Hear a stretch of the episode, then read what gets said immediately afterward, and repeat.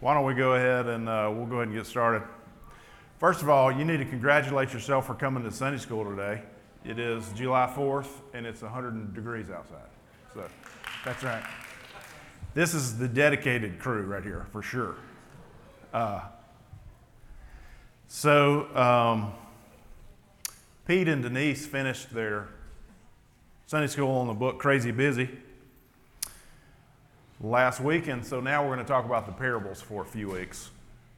And um, I'm going to be uh, teaching uh, most of the time, and then Errol is going to teach in two weeks. He's going to talk about the uh, prodigal son. So, um, what is a parable? What do y'all think a parable is? What is a parable? It's a story, right? Okay, that's a great definition. It's a story. Um, what else about a parable? It's an earthly story with a heavenly message. That's a good definition of a parable. Anybody else? What's the difference between a parable and, say, um, the Narnia books? The Narnia books. What's the difference between a parable and like the Chronicles of Narnia? Fewer pages, right? So the main difference is Narnia. In Narnia, you have things like talking animals. It's not in the real world. Some of it's in the real world. Some of it's in a made-up world. What's the difference between a parable from the Bible and like Pilgrim's Progress?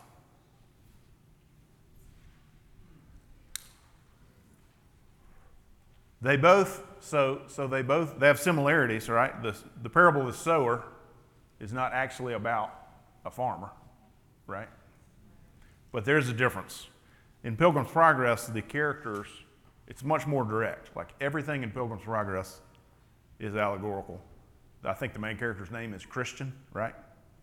So that a bunch of characters have names like that. There's no confusion about what he's talking about. So a parable certainly is allegorical, but not necessarily every detail. You can kind of run into problems if you if you try to look at every detail in a parable and assign some kind of meaning to every single detail. You can uh, get off track. So a parable is a story in the real world, right? That uh, we can take a couple of fundamental truths from. So it is a real life story from which a few basic truths are drawn. So it's not a, you know, Jesus did not say, to make up stories about, you know, talking animals, and he didn't say things as directly necessarily as Pilgrim's Progress, but he told stories and um, they had a meaning other than the, the kind of obvious meaning of the story. Like I said, the parable of the sower is not about farming. and the sower represents God, right? And the prodigal son represents a sinner who's saved by grace, the older brother, a sinner saved by grace. So uh, those things uh, apply to parables. So a real life story from which a few basic truths are drawn. So before we start talking about the parables, today we're just going to talk about this is just going to be an introduction. Specific parables. Why do you think human beings tell stories? One of the most common things we've ever done thousands, for thousands and thousands and thousands of years is tell stories. Why do we tell stories? It's interesting. That is one reason for sure. Why else do we tell stories?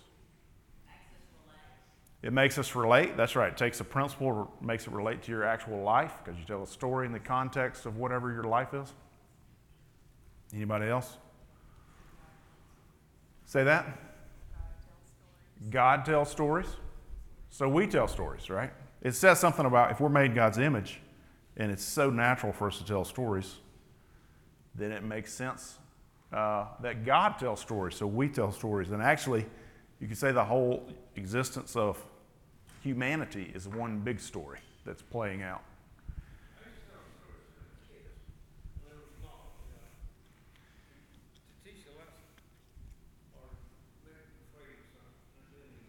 That's right. That's it. So Mr. Sam is saying he would tell stories to his kids to teach them a lesson. Uh, maybe if there's something they need to be afraid of or need to be wary of. That's a perfect example. Why in the culture wars, right, there's fights over children's books in schools, what they say, what they don't say. We're going to ban these and allow these. But it's because we know how powerful those stories can be for kids. My dad used to tell great stories about Mutt and Jeff, two chipmunks that would get my toys and go on adventures. And before I went to sleep, he would tell me stories about Mutt and Jeff. And I remember being on vacation in the mountains, and Mutt and Jeff got in my toy car that I brought, and they had some kind of fight with a bear.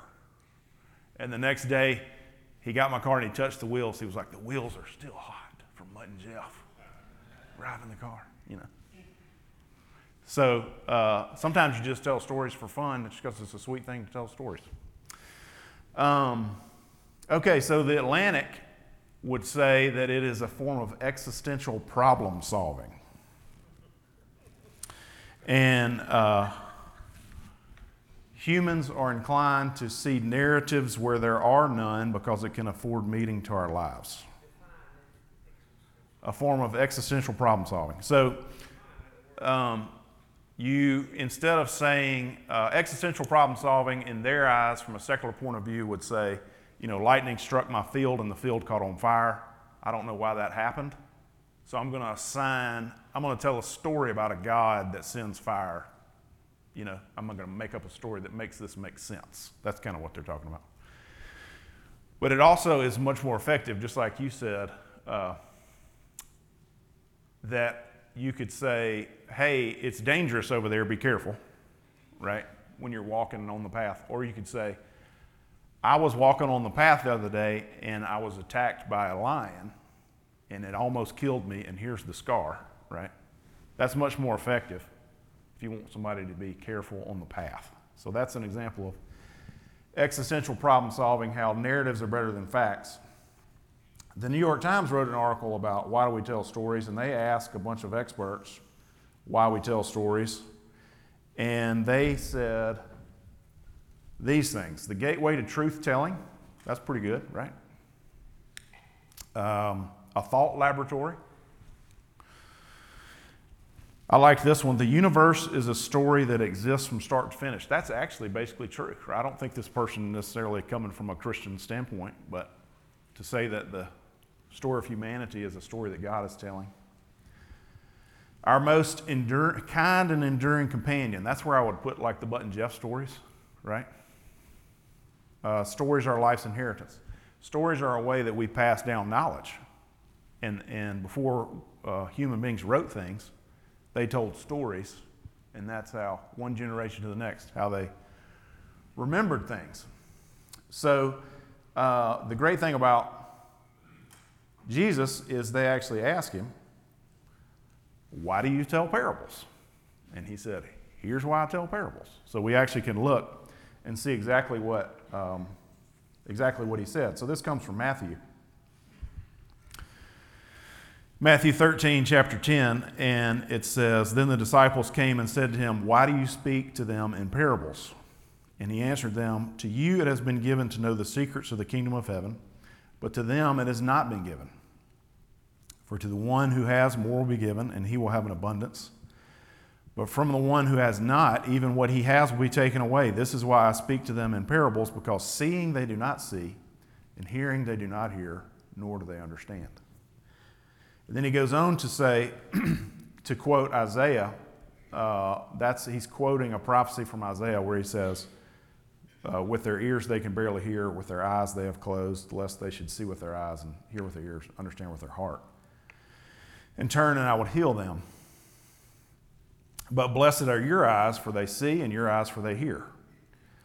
For truly I say to you, many prophets and righteous people long to see what you see and did not see it, and hear what you hear and did not hear it. And then if you skip down to the end of that chapter, he says in, in verse 34, all these things Jesus said to them, said to the crowds in parables. Indeed, he said nothing to them without a parable. This was to f- fulfill what the, was spoken by the prophet I will open my mouth in parables, I will utter what has been hidden since the foundation of the world. I will utter what has been hidden since the foundation of the world. So that's quite a claim to make, and that kind of sets the stage. This is Jesus talking, and he's saying, I'm about to reveal things that have been hidden since the beginning of time. And I'm going to do it by telling stories. So, what's something amazing? What's a person that's alive? They have to be alive. What's somebody alive that you would just, you're, if you could pick one person to talk to, who would you talk to? Wayne.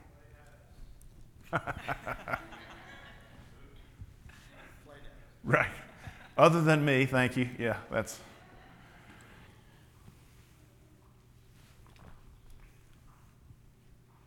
Anybody? You could pick one person alive to talk to. Who would you talk to?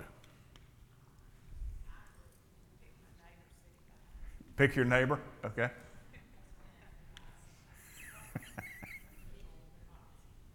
okay, that's super sweet. I like that. You would pick her because your relationship with her, right?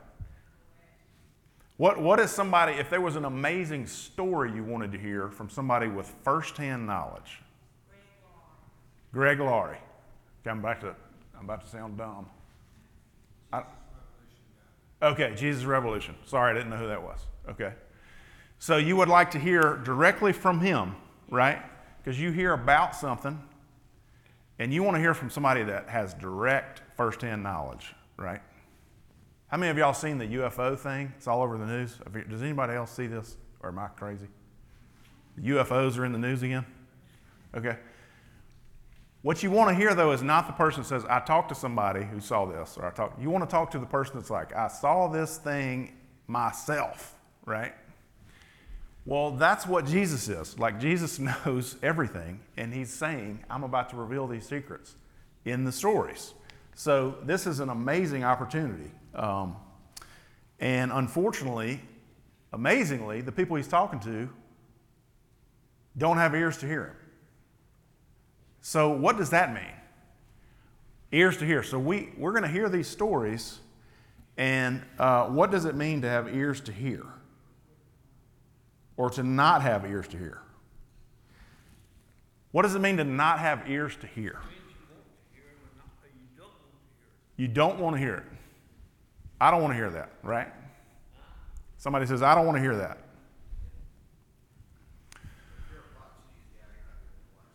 Great example. I'm about to get to it. That's a perfect example. He, what Wayne said if you're a Fox News person, you're not going to listen to CNN and vice versa, right? or MSNBC. You're, you have ears to hear one or the other, usually. Any of you with young kids ever thought, you know, my young child wants to play in, you know, the traffic and doesn't understand why that's not a good idea. They don't have ears to hear. And then if you have older kids, you have the same experience. Like they do not have ears to hear what you are saying. What do spouses say, right? You're not listening to me. You're not hearing me. I do think it's a little bit different than not listening. Sometimes you, you listen to exactly what they're saying, but you're not hearing what they're saying. And many, in the case of the, the Pharisees, they are absolutely listening to what Jesus is saying, but they're not hearing it at all. So that's, to me, the best example of this, and, and everybody should understand this, is in the uh, 2016 election between Trump and, and, and Hillary. Now, what y'all all wanted me to talk about, right, is just to get deep into politics. Okay? That's not what I'm going to do. My only point is there are millions of people that love Hillary Clinton, and there are millions of people that love Donald Trump. And if I'm talking about the core base of their uh, constituents, and they do not hear the other person, sometimes they listen more closely. Like sometimes a Clinton supporter might listen to Trump's words more closely than uh, his own supporters. Sometimes a Trump supporter would listen to Clinton's words more closely than a Clinton supporter, but they don't hear them, right? Well, they just do not hear each other at all. Why do they not hear each other? They don't have an open spirit. Ideological filters. Selective hearing. Where does all that start, though? All that starts with an allegiance, right?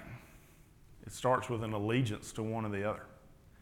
And um, you don't hear the other because you have an allegiance to one or, or vice versa. And ultimately, what I think ears to hear comes down to is it's very similar to faith. When, when you say you don't have ears to hear this person, or you do have ears to hear, it's very similar to saying you have faith. So if you have faith in Jesus, you have ears to hear.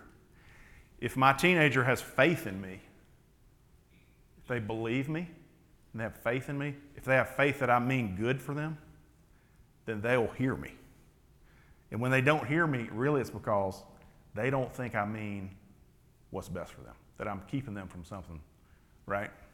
And so our allegiances, what we have faith in, is what we is what we hear. So we want to listen to these stories from Jesus. We want to have ears to hear. And, and I'm, you know, it'd be strange to say somebody that can't hear, say, you know what, you need to try harder to hear better. Uh, my dad has a lot of trouble hearing. It would not help him for me to say, you know what, Dad, you're just not trying hard enough, right? That's not the problem. So, my question for you is do you want to have ears to hear? Like, we're going to hear things from these stories. There are things that I don't want to hear from Jesus' stories. I do not want to hear about the deceitfulness of riches. I'm not interested in that, right? But do I have ears to hear what Jesus is saying? Because Jesus is right. He's telling the truth. He knows the truth. He's telling us the truth. Do we have ears to hear uh, when he says those things? So, um, do we want to have ears to hear? And so, what he starts a lot of his parables with is this he says, The kingdom of heaven is like this. The kingdom of heaven is like this. And then he tells a story. And so that's kind of the question. What is the kingdom of heaven like, and what do we, um, what do we perceive the kingdom of heaven to be? So Jesus is going to say the kingdom of heaven is like. So again, he's revealing things that have been hidden from the beginning of time about the kingdom of heaven. So this is amazing, right? It's amazing that he did this. He could have told these stories a hundred different ways. And he told them the way he told them for, a very, for, for reasons that hopefully we'll try to scratch the surface of. So, what is the kingdom of heaven like? So, when I think about this, how I was raised or how I think about the kingdom of heaven a lot, I think about a picture that I love um, of Usain Bolt in a race, in, a, in one of his races. I think it was in Brazil. And he smiled at the camera as he passed. Now, I don't imagine myself as Usain Bolt, but these two guys, they're two of the fastest people that have ever lived on earth, ever. And this guy in particular, I mean, the blood vessels are coming out of his face. And he's just not going to catch Usain Bolt. It's not happening, right? And how many of you feel like your faith is kind of like a New Year's resolution? It's kind of like a race against a standard that you'll never catch. And you just try and you get discouraged. You try and you get discouraged. And you just, you, you hold yourself. I mean, like I said, it's July the 2nd, and you're at Sunday school. So, like, this is the, the bunch, right, that holds themselves to a very impossible standard. And when you fail to meet it, you get discouraged. So eventually, what do you want to do? You just throw your hands up. You say, well, forget it. We've all been in a race. Even if you didn't run track or something, you were in a race in the first grade. Everybody in here has been in a race. You've all been in a race with somebody faster than you. And the thing is, you know it before you even start. You look over and you're like, I might be able to beat him or him. I definitely can't beat him, and I can't beat him. And I know from my own experience limited experience, just running as fa- like your brain is telling your legs to go as fast as they can go, and your every your body is on fire. You're just running, and people are just going faster than you. You know. And is that what you think the kingdom of heaven is like? Because Jesus could have said, you know, um, the three little pigs is kind of like a parable, right? Except it's more like a fable. So why is it like a fable? It's like Narnia. Why is it like a fable? Eggs talk, a uh, pigs talking, right? It's not set in the real world, right? It's talking animals. But you know, the three little pigs, if I'm remembering it right, you had basically two lazy pigs that built their houses out of straw and sticks, and you had the disciplined pig that built his house out of bricks. And then the freeloaders had to come with the uh, pig in the house with the bricks to be protected from the wolf. You know, Jesus could have told the parable of the sower that way. How terrifying would that be? Right? Four men built a house. One of them was lazy and he did this, and one of them was, but the one that worked harder than everybody else and built the best house, and he's the one that, you know. No, he told it as like plants growing out of the ground, which is the most passive thing ever, right? You don't tell a tree to grow, you cultivate a tree to grow. So that is not what the kingdom of heaven is like. It is not like a race against Usain Bolt, where you just, somebody hands you a stopwatch and says, when you can run 100 yards in 9.6 seconds, come back and see me, right? That's extremely discouraging. And we get so discouraged because we think there's this standard of me being a, the perfect mom, right? Or the perfect husband, or the perfect employee, whatever, you know, and we just fail. So that's not what the faith is. The faith is much more like running with Usain Bolt, right? And getting credit for Usain Bolts and running as fast as you can. But Usain Bolt is carrying the water, right? And you're running with him. Um, but we do have a problem, and I'm, this morning I'm going to call it the t shirt problem, okay? I'm about to tell a story about Anna. Now, y'all know Anna is like the sweetest person who's ever lived, right? Literally. Um, I took no offense to this. I thought this was funny, okay? She told me I could tell this story, but I had to make sure. It's like, Anna, believe me, nobody thinks anything but you're like the sweetest person ever, okay? So, uh, RYM was in Colorado for senior high. My son Walker and my daughter Alice went. That's one of my favorite places, Rocky Mountain National Park. So, very sweetly for Father's Day, uh, Walker bought me a hat and Alice bought me a shirt, right? So, I'm feeling good about this. And I put my shirt on, and it's one of those really comfortable shirts. All t shirts are comfortable, but some of them are just a little bit more comfortable, right? This is one of those really comfortable shirts, and I was kind of doing this. And I said, Anna, you know, I really like this shirt, but it's a little tight. And she says, in her sweet voice, she says, You know, it is a 2X.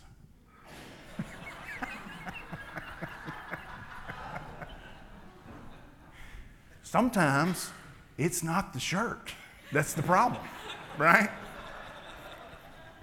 It, the shirt is the size it's supposed to be, so maybe, I'm not sure what else we could change there.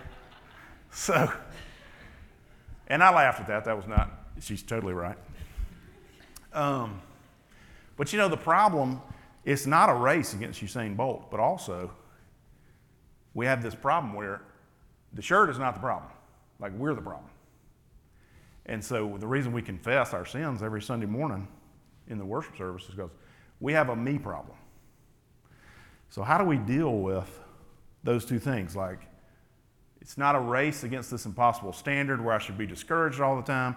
It's also not like, but also at the same time, I'm the problem. It's not, we, we like to make everything somebody else's fault. Like, the shirt's too small, you know? Uh, my dad used to say his dress shirts were getting tight. And I thought the same, I've started thinking the same thing, and you know, the shirts are the same size they're supposed to be. Something else is happening there, right? It's not the shirt. So, how do we balance those two things? And I think what Jesus does in these stories is in all the parables, there's a, an encouragement, but there's also a warning. And uh, we need to hear the encouragement. Again, this crew that's coming to Sunday school July 4th, you hear the warnings. I wonder how often we hear the encouragements, though. I mean, Jesus did and said some things that are unbelievable, they're outrageous in terms of his grace to people. The fact that God would have that attitude is amazing, you know? And I just wonder if we hear that. And then sometimes we don't hear the warnings. We don't want to talk about the warnings. We don't want to hear the warnings uh, either. He, there are warnings that feel like they're kind of warnings to humanity in general, like a final judgment. And then there are warnings, obviously, to individuals. So, how do we deal with that? And I'm going to use some examples here to see if we can uh, understand that a little bit better. I'm going to tell kind of my own stories. Not really my own stories. I'm going to talk about first what is this picture from, if you can tell me what this picture is from. That's hard to see. That's Richard Gere. Pretty Woman, right? So, you know the story of Pretty Woman. Richard Gere, handsome rich guy, falls in love with Julia Roberts, who is a prostitute? What does she say? They have their, you know, every good story, you have to kind of all is lost moment. So they have this moment towards the end where they've kind of quote unquote broken up. What does she say to him? She says, I want what? I want the, anybody know this? I want the fairy tale, right? I want the fairy tale. And then the end of the movie, she's standing on the fire escape with her red hair, and he comes with her, his roses in the limo, and he's like, I'm going to give you the fairy tale. Now, great movie. Uh, totally unrealistic, right? Like, this doesn't happen in real life. Um, but there are things that Jesus says and, and did that are as outrageous as the end of that movie. I mean, the, the, the prodigal son coming back to his father, he's done everything wrong, and the father embraces him, throws him a party. Or the parable of the feasts, uh, where the king invites people, they don't come, and he just says, Go get people off the street and bring them in. Like, that's ridiculous. It's just as ridiculous as that scene in that movie. Except that's what Jesus is saying. That is God's heart for his people. It is that ridiculous. In fact, the Old Testament, I think the book of Nahum, um, he says, I want you to marry a prostitute to know what it's like to be God. So um, that is, you know, uh, when Jesus goes and sees the Samaritan woman by the well, what does he say to her? You're not married. You've had four husbands, and the man you're with now is not your husband. The fact that he would go sit with her is ridiculous. It's, it's as outrageous as this scene in this movie. But we live in the real world, unfortunately. we don't live in the pretty woman world. We live in the real world, and there actually was a situation that happened in real life that's like the real life version, that has the real life ending, right? So you'd say, well, this is all nice, fairy tale world. I live in the real world where this happens. Do y'all remember this? Uh, you could probably name two people in this story, but not three. Who, who's the guy? Hugh Grant. And who's the supermodel wife? Elizabeth Hurley. Does anybody know her name? Do what? Friend from California. So she went by Divine Brown, but her actual name is Estella Marie Thompson. And if you remember this story, Hugh Grant is married to Elizabeth Hurley, Hugh Grant's movie star. And he's caught with a prostitute who is Estella Marie Thompson and is arrested. He goes on, I think, to Tonight Show and uh, just owns it and apologizes which was interesting. And, and basically, the, that was kind of refreshing to have somebody just publicly say, Well, this is what I did. I'm an idiot. You know, please forgive me. But when Jesus tells us these stories, he's not in the fairy tale land, right? We think of it as this long time ago and these stories, this fake world. He's in the real world, okay? So when Jesus meets the Samaritan woman at the well. You understand, like, he's meeting with Divine Brown. He comes to Oxford, and the first person he meets is not the community leaders. He meets her first.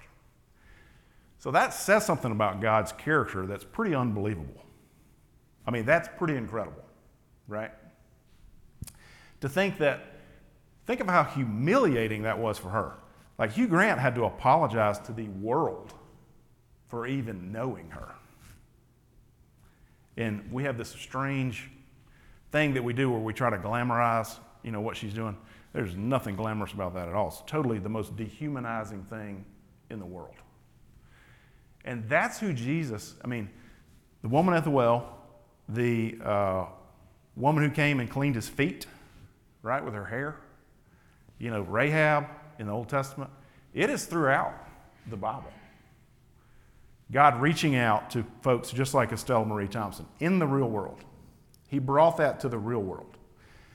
So that is amazing, and that is the good news of the gospel. Now, um, that's why it's not a, ra- it's not a race against uh, some impossible standard. You know, there's a great clip on YouTube, and I've forgotten the pastor's name. He's a pastor in England, famous guy, and he tells a great story about the thief on the cross. Alistair Beggs, great clip. I probably should play it because uh, I'm going to butcher it. But he says, What did the thief on the cross say when he got to heaven if he's being questioned by St. Peter? Well, what do you know about sanctification? He's like, What are you talking about? What do you know about, what's your favorite book in the Old Testament? Uh, what's the Old Testament? what's your, uh, what, what, describe, what's your theology? I have no idea what theology even is. What are you doing here then? And he just says, That guy said I could come. Right? And that's what it is. And that's incredible. That frees us from all of this impossible guilt that we put on ourselves to be these perfect people that we can't be. So that's amazing, and that will come through, I think, in these stories of the parables. But then the question is again, what do we do about this t shirt? How do we take the warnings that God gives us? What's the posture of these warnings? So, um, great story that my dad, my dad tells really good stories. So, that picture, the old picture, is a picture of my dad and a man named Billy Woods who lives in Oxford. Some of y'all know, probably know him. He goes by Woodsy, and my dad goes by Stick. My dad's nickname is Stick. So my kids call him Stick. Everybody calls him Stick. So when he was 13, he, they both got Army Jeeps. This had been in the 1950s, and they would go out to the hunting camp by themselves, right? Different world. And um, that's a picture of, you can't see my dad, them doing the same thing now, both that, in that picture, they're probably 80. And uh, so, been friends for a long time. Well, after the uh, ninth grade, my dad and Woodsy and a couple of other friends, without telling their parents, they got the idea that they were just going to move to the hunting camp for the summer. Now, there was a place, there's a place still there outside of Clarksville.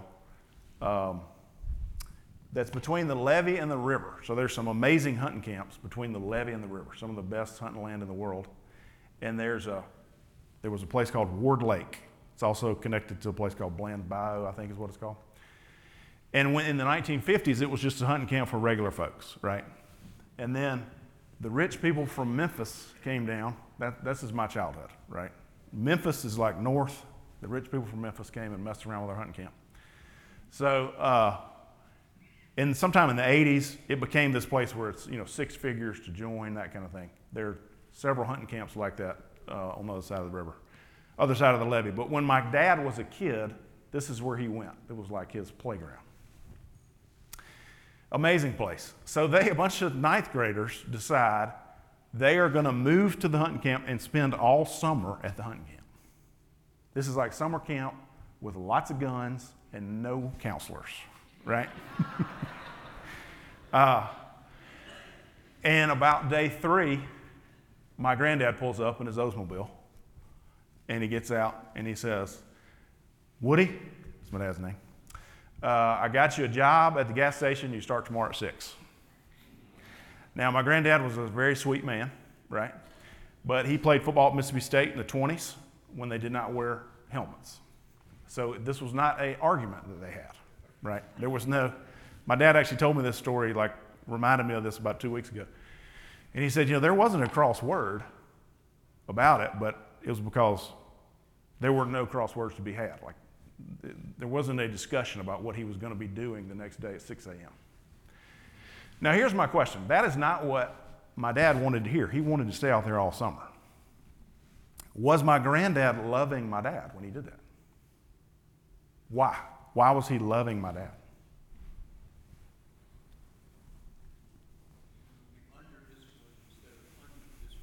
Okay, under discipline instead of undisciplined, right? He's teaching him the value of hard work, right? He's only in the ninth grade. It's not like he never got to go to the hunting camp. He went to the hunting camp constantly in the summer. He's learning what it to be a human being, which is you don't get to just goof off for three months. You have to actually work. So he's loving my dad by telling him something he doesn't want to hear. And then the question is does my dad have ears to hear what he's saying? Now, at the time, he may or may not have, but certainly now he understands why he would do that, right? My dad would not have let me go uh, spend a summer in the, at the hunting camp. It's funny to me, though, no phones, right? I mean, you were lucky to have a phone in your house. You definitely did not have a phone at the hunting camp. Guns everywhere. You're just out there by yourself. Just a different world. You know, we're scared to let our kids walk out the front door. Um, so the warnings that we hear in the parables, we, if we're going to have ears to hear those warnings, we need to hear them with that in mind, right? God loves us. He means well for us. Uh, to me, this is, this is described well in Hebrews. Hebrews chapter 11 is where you have the Hall of Fame of Faith, and it lists, you know, Moses, Abraham. It actually lists Rahab, which is kind of interesting. Rahab the prostitute. And it, it, just, it defines faith a couple of different times. But one of the things it says, it says, Without faith, it is impossible to please him, for whoever would draw near to God must believe that he exists and that he rewards those who seek him. And when I hear that, to me, what that's saying is like a parent, you believe in your parent and you trust that they, they actually mean good for you. So if you believe that God exists and you believe that he rewards those who seek him, then you'll have ears to hear what he has to say. And you'll hear the encouragements, but you'll also hear the warnings. So that's the posture that we should have. And if you read the rest of that chapter, um, it basically says most of these folks did not get what they were promised. In fact, many of them were killed, they were sawn in two, they were eaten by animals. And that what God is revealing to us is actually better than what God revealed to Abraham, Moses, you know. So when we get to read these stories, we're reading something and hearing something that's actually better than what they heard. And so uh, that's the posture in which we should take it. We believe in God. We, be- we believe that God means good for us. Even when He says, be careful with riches. You know, again, that's a tough one to hear. Next week, we'll talk about the cares of the world and the deceitfulness of riches. I don't really want to hear a lot about that, you know. And so, do I hear that in the sense that God loves me and I believe in Him and He means good for me? You know, that's the way we want to hear that. So, we're going to talk about the parable of the sower next week. We're going to talk about, Errol is then going to talk about the lost sheep and the lost son and the lost coin. That's the prodigal son. And then we'll talk about the hidden treasure and the pearl of great value. We'll talk about the parable of the two sons. And we'll talk about finally the parable of the Good Samaritan. So that's what we're going to do in the next few weeks. Any thoughts or comments or questions before we finish up here? Okay, thank you guys again. Pat yourself on the back for coming to Sunday school on July the 4th. I feel like, to me, I don't know what y'all are like, days like today, it's, it might as well be 15 degrees outside. Like, I just do not want to go outside at all. I walk to the mailbox and I feel like I'm walked through a sauna.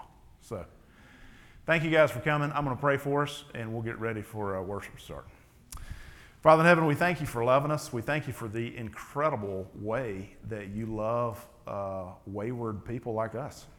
And um, I pray that we would see that. We would see just how incredible it is that you would reach out to um, folks like prostitutes that are outcasts and that you would love them. And that that would be a great encouragement to us. Also, help us to hear your warnings as we would hear from a loving father and not from a taskmaster uh, who hates us. And uh, just pray that we'd see that in your parables and ask for your blessing on our worship, that it would be pleasing to you uh, as we get ready to worship here in a few minutes. We pray all this in Jesus' name. Amen.